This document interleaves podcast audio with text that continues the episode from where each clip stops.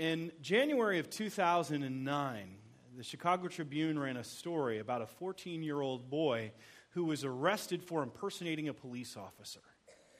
And it made news because this boy walked into one of the districts in full police garb. He had on a ballistic vest, he had police issued pants, he had everything except he had, I mean, he even had a holster, but he had no gun, and he didn't have the police star, but no one noticed that. He came in and he had sense enough to sign out a ticket book and get assigned a partner for the day. And then he does a ride along. For five hours, he does a ride along with another officer. Now, he never had to engage with the public, but when he came back to the police station, a senior ranking officer noticed that something didn't seem right and started inquiring and asking for the boy for his credentials, and he couldn't provide them. And he, they asked the partner, and the partner had no idea that this was a 14 year old boy masking himself as a police officer. He looked the part, he even sounded the part, but it wasn't until they really started pressing him did they realize that he was fake, that he was a phony. See, today, I think many Christians are a lot like that 14 year old boy. We look like followers of Jesus, we sound like followers of Jesus, but when we're really pressed, we find out if we're really bona fide believers and followers of Jesus. See, we, today, what we're going to be looking at are those who, what does a real bona fide believer in Christ look like? What does a, a real Christian sound like? We have a lot of different definitions and images in our mind of what a, a true believer looks like. I know when I first became a Christian, I thought that a, a Christian looked, looked basically socially awkward. That was my impression of what a Christian was. Because many Christians that I knew were very, very awkward. They seemed to be pretty backward in how they interacted and how they, they talked, and they didn't seem to be very educated. And, and I, I thought, Lord, I am ready to be that if that's what you want. Because I believe that you are real and you are true. And then I started interacting with other people, and I started seeing people that claim to be believers, but yet they didn't seem to be awkward, and I looked at their lives and I thought maybe that's what a believer looks like. But yet I would see things that I that didn't jive with the Bible. And I realized it wasn't about what was outward, it was about what was inward. And I had to stop and really evaluate and, and continually evaluate and ask myself, what does a true believer look like? And see, what Jesus is laying out for us in this passage today is what a real faith looks like. It's not about outward. I mean, we can fake it. And many of us have. Many of us probably are. We're, we're faking being a believer. We go through the motions of what it means to be a Christian. We might say the right things, we can quote the right people, but when it gets down to the heart, we see that we're not bona fide. See, we have to see what does it truly mean. Let's strip away all the layers and get down to it and, and see what does it mean to be a bona fide believer in Jesus Christ. That is what we're going to look at today. And I hope that we can lay ourselves on God's operating table saying, God, give us a spiritual CAT scan and show us what's really hidden deep peel away the layers, look within our hearts, and see what's really going on within us. It's just like the, the guys when they get heart surgery, before they get heart surgery, they get injected with that dye so we can see everything. I'm hoping that the Word of God can be injected into our heart and can show us where the real problems are.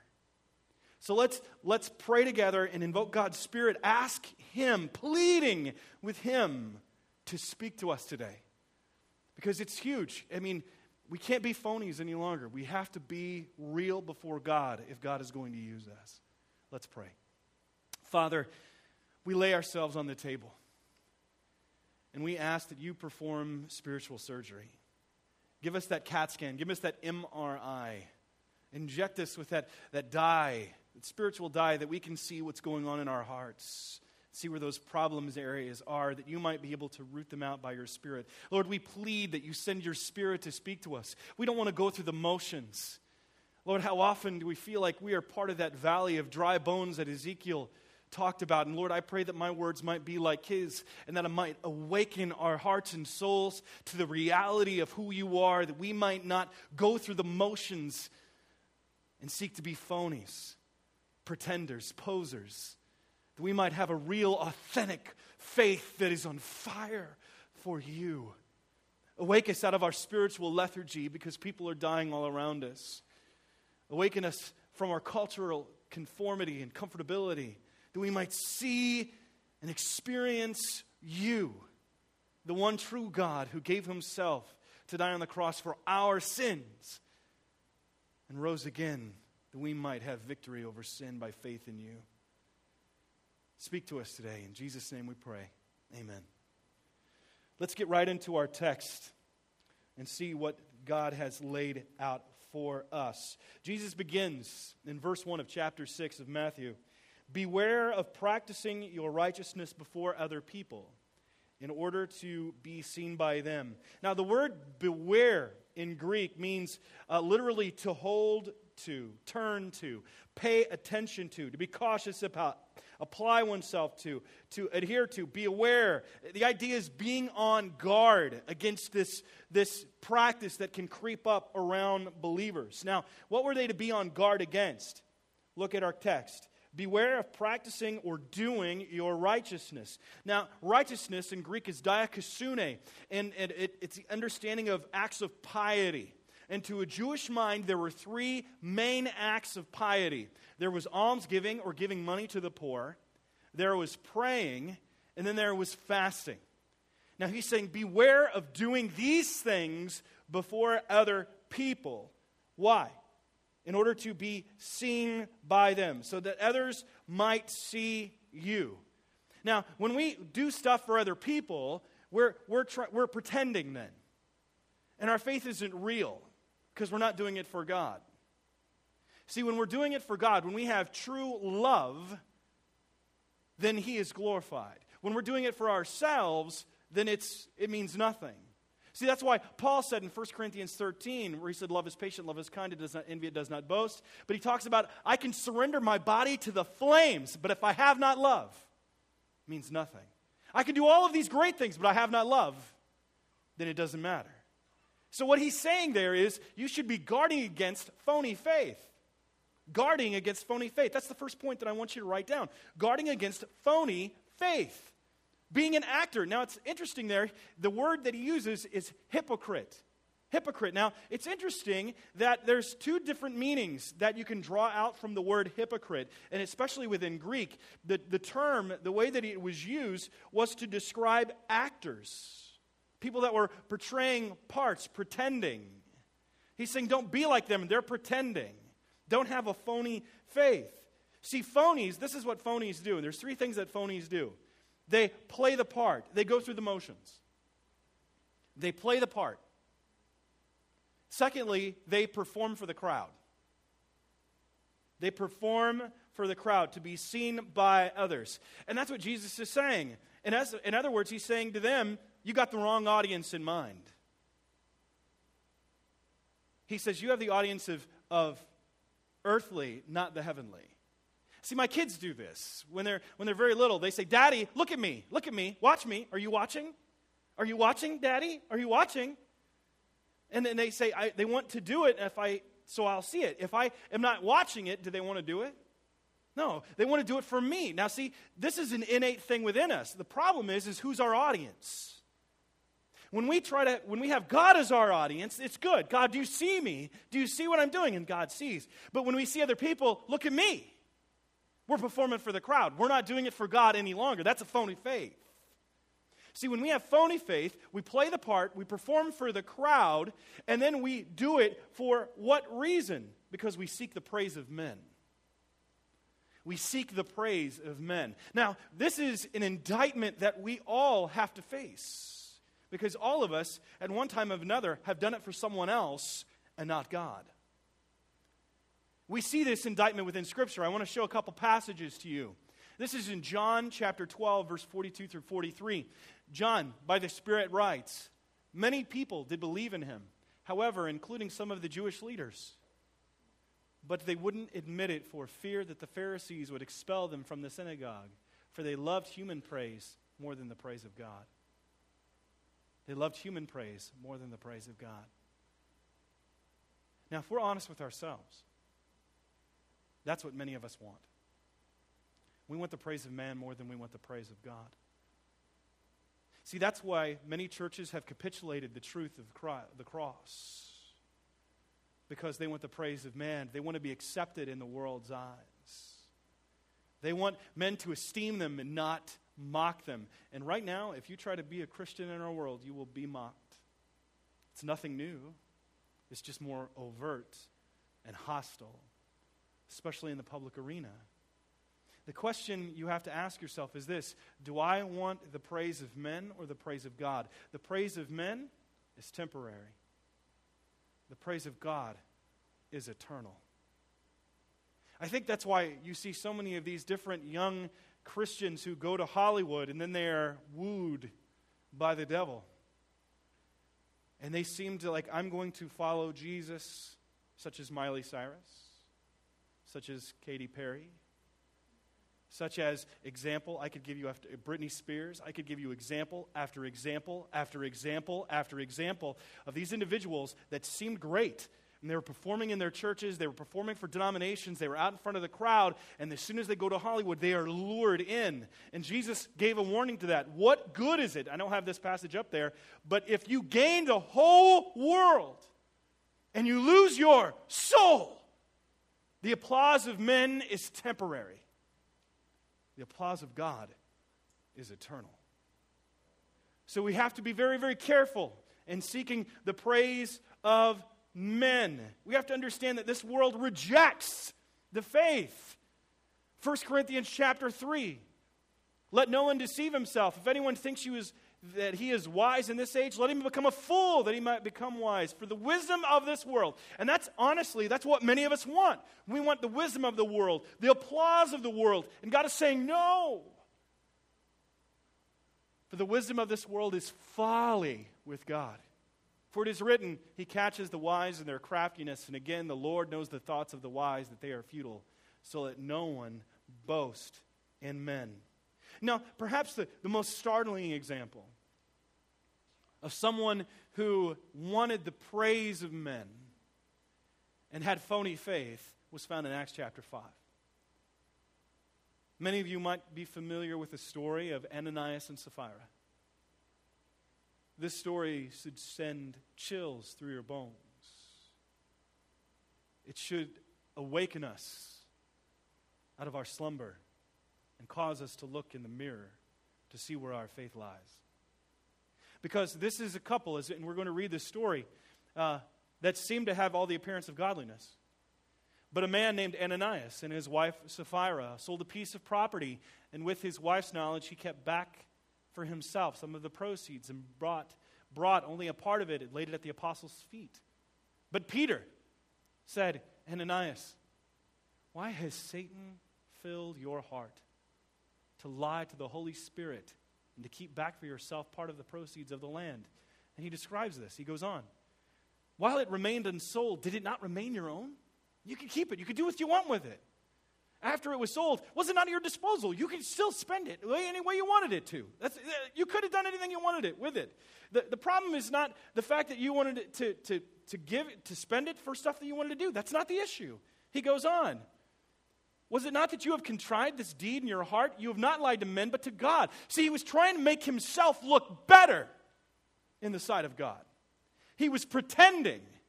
See, if he just would have sold the property and kept the money for himself, Peter wouldn't have complained. The guy, he, he, there wasn't a problem. The problem was, is when he pretended to sell it for a lesser amount and then he kept the part for himself. See, he was trying to get the esteem of men and even the people in the church by pretending to look holier than he really was. And God's indictment is swift, his judgment comes quickly. When Ananias heard these words, he fell down and breathed his last, and great fear came upon all who heard of it. The young men rose and wrapped him up and carried him out and buried him. But the story continues. And after an interval of about three hours, his wife came in, not knowing what had happened.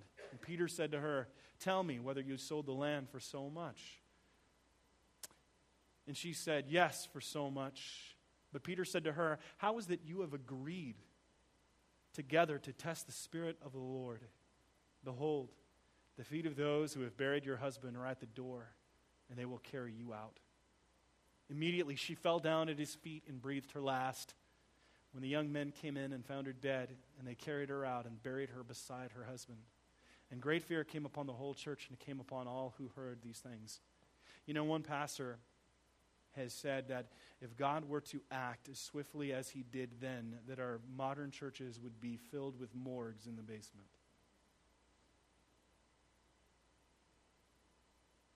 Are we judged like that? Are we, if we're to be honest with ourselves, Ananias and Sapphira? We've pretended, and yet we've kept back. We tried to feign godliness because we cared more about our reputation with men than with God. May God forgive us. We cannot have the praise of men. We can't lie to God. He wants us to be on, honest and authentic in our pursuit and in our service to Him. What we need to do is make sure that we are becoming true faith practitioners. True faith practic- practitioners. And what that means is, is we put ourselves on God's anvil, asking Him to hone and sharpen and shape us, no matter what the cost, no matter what pain it may cause, to be like God wants us to be. That, that involves three different things. First of all, it requires forsaking hypocrisy. Jesus refers to this time and time again within our passage. When he starts referring to the hypocritical, he says, Thus, when you give to the needy, sound a trumpet before you, as the hypocrites do in the synagogues and in the streets, and they may be praised by others. Don't be a hypocrite. We have to forsake hypocrisy. And as I mentioned before, the word for hypocrite in Greek means a performing actor under a mask. Figuratively, it's a two faced person. It's a person whose profession who does not match their practice, who says one thing and does another, who has a lot of talk but not a lot of walk. Now, it's interesting that this word, and in the ancient world, uh, not just looking at this word, but in the ancient world, when we examine actors, they were considered to be the lowest part of society. They did not have the, the persona and the prestige like we do today, where everybody tunes in to watch the Oscars and everybody is calling for their name and paparazzi was around. They were considered to be ah because they were pretenders. They were just good at pretend, playing parts. I mean, children can play parts. They were just, they were actors. They weren't considered to be esteemed that much. How much I wish it was like that now. But they, they were pretenders. They were hypocrites. And, and what we, Jesus is showing us here is you can't be a hypocrite. You have to be authentic. Now, it's interesting. We get a picture of what the early church was like by this guy named Aristides. Okay, Aristides is writing about observing Christians in their practice. And it, and, and it was pretty on the money on how it should be. It wasn't like hypocrisy. Like today, if we were to talk to someone that we know and ask what a Christian's life was to be, chances are they would say hypocrite. Not early in this time. This is what we read here. Aristides says this they do not commit adultery. He's writing to the Emperor Hadrian about Christianity and the experience that he had in observing them early on. So this is in 125 AD. Now, the book of Revelation was written in about AD 90. So there's, this is a very early church. And he says they don't commit adultery nor fornication, they do not bear false witness. They do not deny a deposit, nor covet what is not theirs. They honor father and mother. They do good to those who are their neighbors. They love one another. And from the widows they do not turn away their countenance. And they rescue the orphan from him who does him violence. And he who, is, he who has gives to him who had not, without grudging. When one of their poor passes away from the world and any of them sees him, then he provides for his burial according to his ability. And if they hear that any of their number is imprisoned or oppressed for the name of their Messiah, all of them provide for his needs, if it, and if it's possible, that he may be delivered. He goes on. They deliver him. If there is among them a man that is poor or needy, and they have not abundance of necessaries, necessities, they fast two or three days that they may supply the need with their necessary food. Now, is this us today? Why is it not?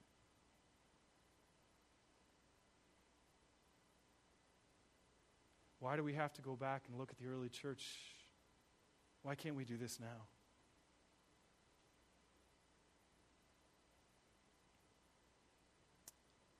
I think many of us, if we're very, very honest, we are hypocritical. Our life doesn't match our words. We don't like silence. We don't like doing business with God. We like to fill ourselves with all kinds of things because when we are alone, when we are quiet, God shows some things to us that we don't like to deal with. God is asking us to come before Him, to be still, and know that I am God. And He begins to perform surgery on our souls. We have to lay ourselves down before Him, and we have to remove that hypocrisy, the cancer of hypocrisy, from our life. We must forsake hypocrisy. See, many of us think that we can have God and our sin. And it's a little bit like going to McDonald's. Going to McDonald's and saying, I'd like three double cheeseburgers, a Big Mac, super fry size, an apple pie, and yeah, Diet Coke. See, many of us are like that. We're like, I can do all this sin, and then I'm going to go to church. That's the Diet Coke. Somehow this counteracts the rest of it. No. That doesn't work we have to lay ourselves completely before Him and give Him everything and not just try to counteract it when it really can't counteract. See, an authentic follower, a bona fide believer, will forsake hypocrisy, also desires to be serving diligently serving diligently. Now look, let's look back at verse 1. Beware of practicing your righteousness before other people in order to be seen by them. Now it's interesting. He's saying, Beware of practicing your righteousness. The idea is, is that you are doing it. Now I think this is, this is uh, for many of us, we're not doing it. We can't beware of doing it because we're not doing it. And here he's saying, You're supposed to be doing this. Why aren't you not doing this? You need to be serving diligently. Now, I'm appalled at how we don't serve, the majority of us. Now, there's some that are, some of, some of us in this room, you are faithful servants. God bless you. I know you are in the trenches. You are, you've got the nose to the grindstone. You are the ones that are praying. You are the ones that are behind the scenes, and, and, and it's hard. That's why the scripture continually says, Do not grow weary in doing good, for we will reap a harvest if we do not give up, because it is hard work. But I would say for the majority of us, we don't serve at all. And the reason that we're not growing in our Christ likeness, we're not moving on, is because we're not serving. You cannot be like Jesus if you don't serve. Period. Jesus came to serve and to offer his life as a ransom for many. And if you're not, you will never, you will always be stuck. You'll always be spinning your wheels. This morning I was trying to pull out of my driveway. What happened? I hit snow and it got stuck. And we just keep spinning and spinning and spinning and spinning and spinning. And we have to stop and catch it. We have to get that push. And God is giving by His Spirit a push, a holy push, to get us out because we are to be serving diligently and taking our service seriously. And we and when we do serve, many of us are just oh, I'm serving. It's like it's a labor camp. You know? You know, you know where I one of the things I don't like doing is getting my oil changed. But when I do, you know where I like to go? I like to go to the Jiffy Lube on Sullivan over by Orchard. You know why? Because they treat you like a king. I'm serious. You pull up, and they say, What can I do for you today, sir? I'm like, Wow, this was, st- I hated this, but now I want to give you my car. And they say, Come on out. And they open the door for you. And I'm like, That felt good. And next thing I know, they're standing at the other door letting me in to the Jiffy Lube. I'm like, Wow, I'm important. I'm loved. And they say, Sir, how can we help you? Well, I, hug me. Just hug me right now. I feel a lot of love here okay? But they take serious. I've never been, okay, this is a Jiffy Lube. This is a Jiffy Lube. I've never been a place that they take service so seriously. And it's a Jiffy Lube. How much do we take service seriously as a church? Do we take it that joyfully? No. Why? Why? Why don't we take our service that seriously? See, we have to serve, to take up servanthood. And I was reading uh, some Tony Evans, and he gives this illustration, a great illustration. He says this A while back, Jackie Chan starred in a movie called The Tuxedo. And he played a cab driver, and his, his job was to serve his customers. He wound up becoming the driver for Clark Devlin, a top secret agent. During one scene in the movie, the car comes under attack, and Clark Devlin becomes critically wounded in the attack. Mr. Devlin tells Jackie Chan to put on a tuxedo located in the car that will give him extraordinary power. The injured passenger told Chan, When you put on my coat on, then you will share in my glory. Jackie Chan put on Clark Devlin's tuxedo, and he found powers to walk on walls, to do all kinds of flips and overcome the enemies who would seek to bring destruction, all because he wore the clothing of another. And this is what Evan says. He goes, When you and I put on Jesus Christ, and when we wear his character and his glory, we share in his greatness. Don't think you're going to be great if you're not willing to put on his jacket, which is always the jacket of servanthood. If you really want to be somebody in time and in eternity, ask yourself if you are serving others more than they are serving you. See, I think that's another reason that many of us have so many problems. We're so inward focused and we become so inward focused and co- so consumed by our problems that everybody that says something to us and we go they don't understand. They don't understand. The problem is is that you are so self-focused. See when we serve others it takes the focus off self and onto other people.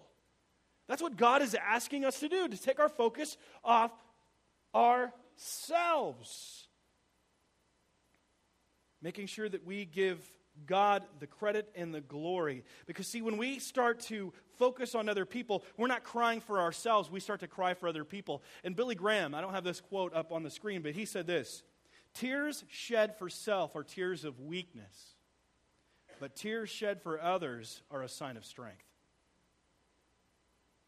Do we shed tears for those who are lost in our lives and in our community? Do we understand the magnitude of hell? I've been asking myself that question. As I'm on my knees before God, do I weep for others, not condemn? See, it's easy to condemn with what's going on in the world right now, to say all kinds of things, to defend ourselves. It's another thing to weep knowing how lost they are. See, that's a different level. And that if we're to truly see God work, we have to be able to weep for those who are lost and that are caught in all kinds of sin. I mean, part of it is condemning, yes, but it's weeping. Weeping for them. You can't be like Christ without serving, weeping, and seeking the salvation of others. Now let's look at verse 2. Thus, when you give to the needy, Notice it says when you give, it doesn't say if. When, intentional, purposeful, expected. See, it implies that we will be giving. Now, what does that mean? It means that we must be practicing generosity. God doesn't condemn generosity here. He's not condemning it, He's only condemning doing it for show. He's expecting us to be generous to help others. How should we give? Now, it's interesting. The Bible never says how much we should give. Do you know that? People come to me and they say, How much? We, we, we use the word tithes and offerings, but, you know, the New Testament doesn't speak about the tithe. It's always about the heart. It's always about the heart. And it's interesting. God ha- wants us to have a certain attitude when we give. And, and he talks about that. We see this in 2 Corinthians chapter 9. The point is this whoever sows sparingly will also reap sparingly. Now let's just stop there for a moment. Do you not feel like you're growing spiritually? Do you feel like you're in a rut? Maybe this is the reason why. Because you're not giving to God. That's why you're not experiencing a lot of joy and fruit in your life, is because you're not giving to Him. Now, again, it's about the heart. I don't care about the amount, it's about the heart. And whoever sows bountifully will also reap bountifully. Each one must give as he decided in his heart. In his heart. God always raises the standard. He always, it's not, see, in the Old Testament, it was about the tithe, which is that 10%. In actuality, in, in the Old Testament, it was more like 30%. But he says, no, no, no, it's not about going through the checklist. It's about laying your heart saying, God, what do you want from me? And he's stretching our faith and our trust in him. Each one must give as he has decided in his heart, not under, not reluctantly, like, ah, or under compulsion. Uh, someone forcing us. For God loves a cheerful giver. And God is able to make all grace abound to you, so that having all sufficiency in all things at all times, you may abound in every good work. Now, cheerful giver. Cheerful giver. That's why I said, and maybe you caught this last week if you were here, where I said, give hilariously. I remember that. I, I was working with a ministry called uh, Bill Glass Ministries. It was a prison ministry, went into prisons. And, and I remember he was doing a kind of a fundraiser, and he said, Give hilariously. You should be laughing as you give. I mean, many of us are, we cry when we give. I remember this old uh, Czech, the guy from the Czech Republic, and I remember standing in line at a grocery store with him. He was one of my friend's dads, and he looked at me with this accent, real thick accent. He goes, Do you know what my, my, my wallet is made out of? I said, No. He goes, Onion leather. Onion leather? He goes, Yeah, every time I open it, I cry. And I think many of us feel that way. We give under compulsion, reluctantly. But God loves a cheerful, cheerful, joyous giver because it's a response to what God has done in our lives. It's an acknowledgement that we're giving unto Him. God loves a cheerful giver.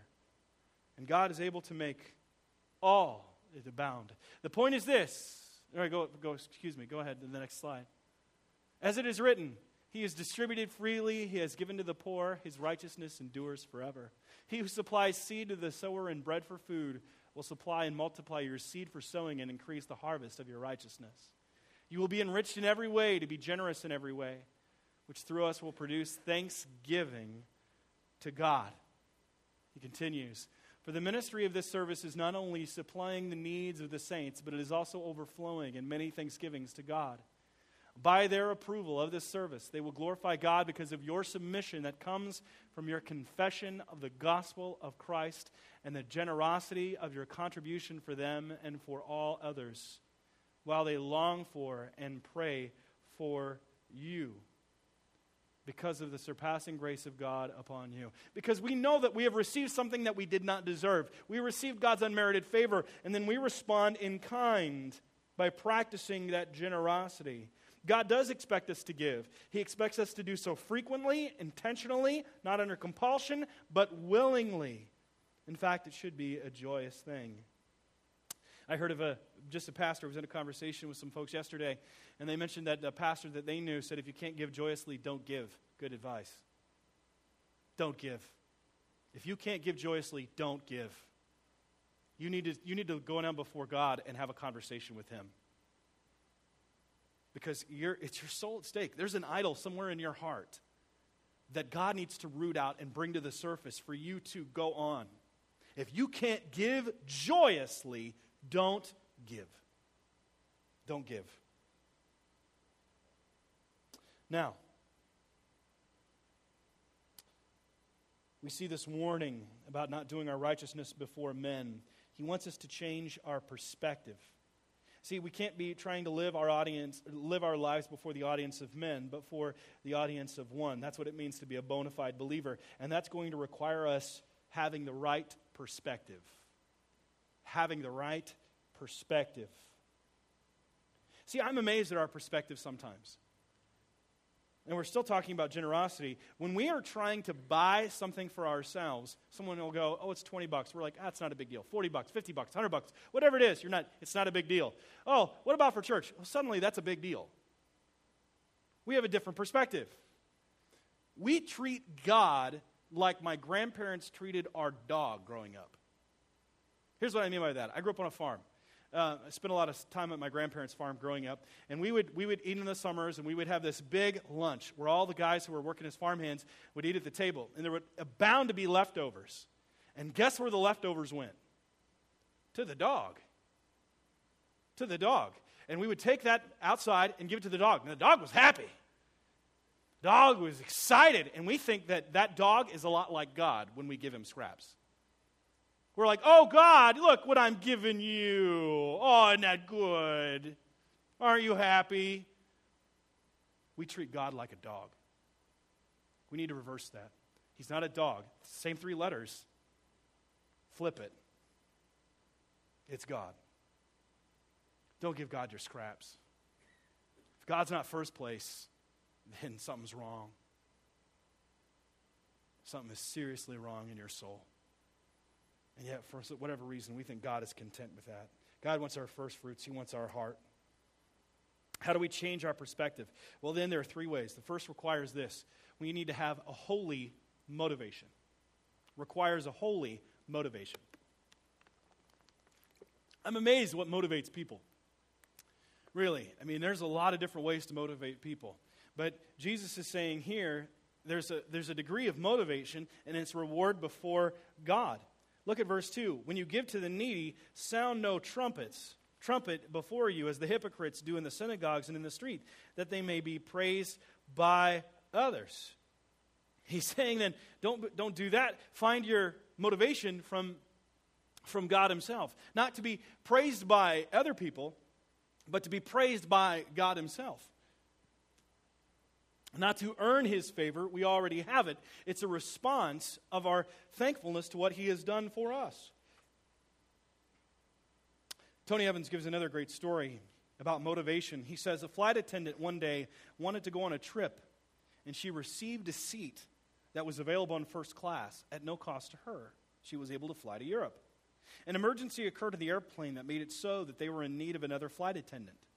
She raised her hand and let them know she was a flight attendant, and even though she was on vacation, taking a trip to Europe, she would be glad to serve as the additional help that was needed. She was not serving to get to Europe. That had already been taken care of. It was part of the package of being a flight attendant for the airline. But she had no problem serving on the plane either because she was just so grateful for the benefit to be able to ride to Europe at no cost to her. The service was a joy and not a complaint.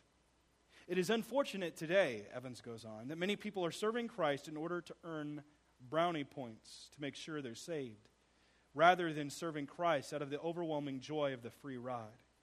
God wants your service not as a validation for your salvation, He wants your service out of your joy for the assurance of your salvation. See, we're to have a holy motivation, but we also must have a hidden inclination a hidden inclination. What does Jesus say? Not to be done in the face of men, but to do so in such a way that your right hand doesn't know what your left hand is doing. Now, the idea there, uh, and there's scholars debate on it, but most agree that it's the understanding of discernment and humility, that they're not taking their own giving so seriously. Do it in secret. It's the idea of not, not drawing attention to oneself, nor taking oneself too seriously, self forgetfulness, that's the idea of what is going on. It means discretion. Discretion, a hidden inclination. The thing is, is that we want credit. You know, there's a saying that said, it doesn't matter. It do, I mean, a lot can be accomplished as long as it, it doesn't matter who gets the credit. Now, I'd like to change that a little bit because I do agree with that. But I, I rather say it this way more than we could ever imagine could be accomplished as long as God gets the credit. I'm reading a great book on Billy Graham right now. And one of the things that came out time and time again was his humility. This man has spoken to presidents, world leaders, traveled all over the world, speaking, spoken to more people than, the, than any other person in all of history. All of history. And what he's known by is his humility. And they would say, Billy, you've done this, you've done this. And he'd say, No, as soon as I take credit for anything that God has done, my lips will turn to clay because he understood it was all about God, Him doing it through His people. But we're not, we want credit. We want to be recognized, praised. Do you know that's what the devil did?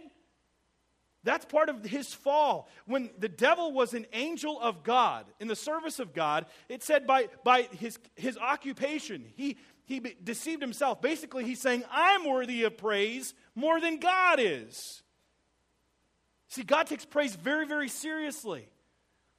And he wants his name to receive glory, not ours. And that's hard for us. That's hard for us all. But I see Christians doing it all the time especially on the internet. I struggle with that. I've, I've even pulled back from blogging. That's one of the reasons why, is because I started asking myself, to whom am I doing this for? Why? I saw these, I even heard of different bloggers that would say stuff just to get more traffic because they wanted the glory. They wanted people to pay attention to them. That's not what it's about. It's about making God's name known, not you, not me, His name. What are we doing to make his name known? That's a hidden inclination. That's why he's saying, let your giving be done in secret. That your audience is the audience of one, not the audience of man. Not the audience of man. It's a hidden inclination. Now, what's the result of all this? This is another part of the motivation aspect, actually. Let's look. While there is a negative to practicing, I mean, there obviously it is a negative to practice our righteousness before men. But when we are doing it before God, what happens? There, then there becomes a heavenly commendation. When we're doing it for God, there is a heavenly commendation. That's interesting. Jesus says time and time again within our passage for today. And if you look at it, you'll see. Beware of practicing your righteousness before other people in order to be seen by them. For then you will have no, what's the word? What's the word, church? Reward. Reward. Pay attention from your Father who is in heaven. Thus, when you give to the needy, sound no trumpet before you, as the hypocrites do in the synagogues and in the streets, that they may be praised by others. Truly, I say to you, they have received their reward. What? Reward. Continuing on. But when you give to the needy, don't let your left hand know what your right hand is doing. It's discretion so that your giving may be in secret. And your Father who sees in secret will do what? Reward. There's the aspect of reward, there's motivation. We receive a heavenly commendation from Him and Him alone. And that's the only one who really matters. You know, Evans gives another story, great story. He says a professional violinist was giving a concert. When he finished, the crowd jumped up from their seats and gave him a standing ovation. He had delivered a magnificent performance. Now, the young violinist, with tears streaming down his cheeks, walked off the stage. Walked off the stage dejected. The stagehand saw him and said, Why are you so sad? The people are going crazy for you. And you were crying? I, I don't get it. And, and then the, the violinist, with tears in his eyes, he goes, he points, he's behind this curtain and he points to the man in the front row and he goes, Do you see that man there? He's still sitting. The stagehand said, Yeah, so what? There are 2,000 people who are standing. The violinist said this This is true, but you don't understand. That man down there in the middle is my dad. He's also my violin teacher. If he doesn't stand, it doesn't matter what 2,000 other people do. See, if God doesn't applaud when he sees how you live your life, it doesn't matter what anybody else does. He's the only one that matters. The only one that matters at the end of the day. God's reward is eternal, man's is temporal. Bona fide believers don't look to the temporal, but to the eternal. They manage to keep their eyes on the prize. We look to heaven, not to earth. The problem that many of us have is that we're trying to find our reward in the here and now because we don't have faith. We don't enjoy God. You know, there's a story about a missionary couple that had been serving the Lord on the mission field for a long period of time, and they were coming back home. They happened to be on a boat at the time that Teddy Roosevelt was on. Teddy Roosevelt had just got done serving in office as president, the 26th president of the United States. And right after he had got out of office, he went on a big game safari to Africa, where he spent several months. It was well documented. And then he makes his way home via Southampton, England, which happens to have this missionary couple on board. When the boat came into port in New York, the crowd was cheering to welcome Roosevelt, and there was just cheers of adulation. And as the missionary couple made their way off the boat, there was no one to welcome them. There were no cheers, there was no celebration. The missionary was really dejected. He was thinking to himself, I have served the Lord for 40 years. And he tells his wife, There is no one here to greet us. I feel so useless. It's like I've done nothing. And yet here he is, comes off, and he's just on a big game safari and gone a short amount of time. And look what he did. And he gets all this applause. I mean, when he gets home, look at all that adulation he gets. She looked at him, squeezed his arm, and said, Honey, we're not home yet. We haven't entered into heaven yet. That's the real home. That's the applause of heaven. When you hear the well done, good and faithful servant, when you hear the, the voices of heaven's chorus saying, Holy, holy, holy is the Lord God Almighty, when you'll hear the angels sing, when we'll enter into the presence of Him who was our heart's desire,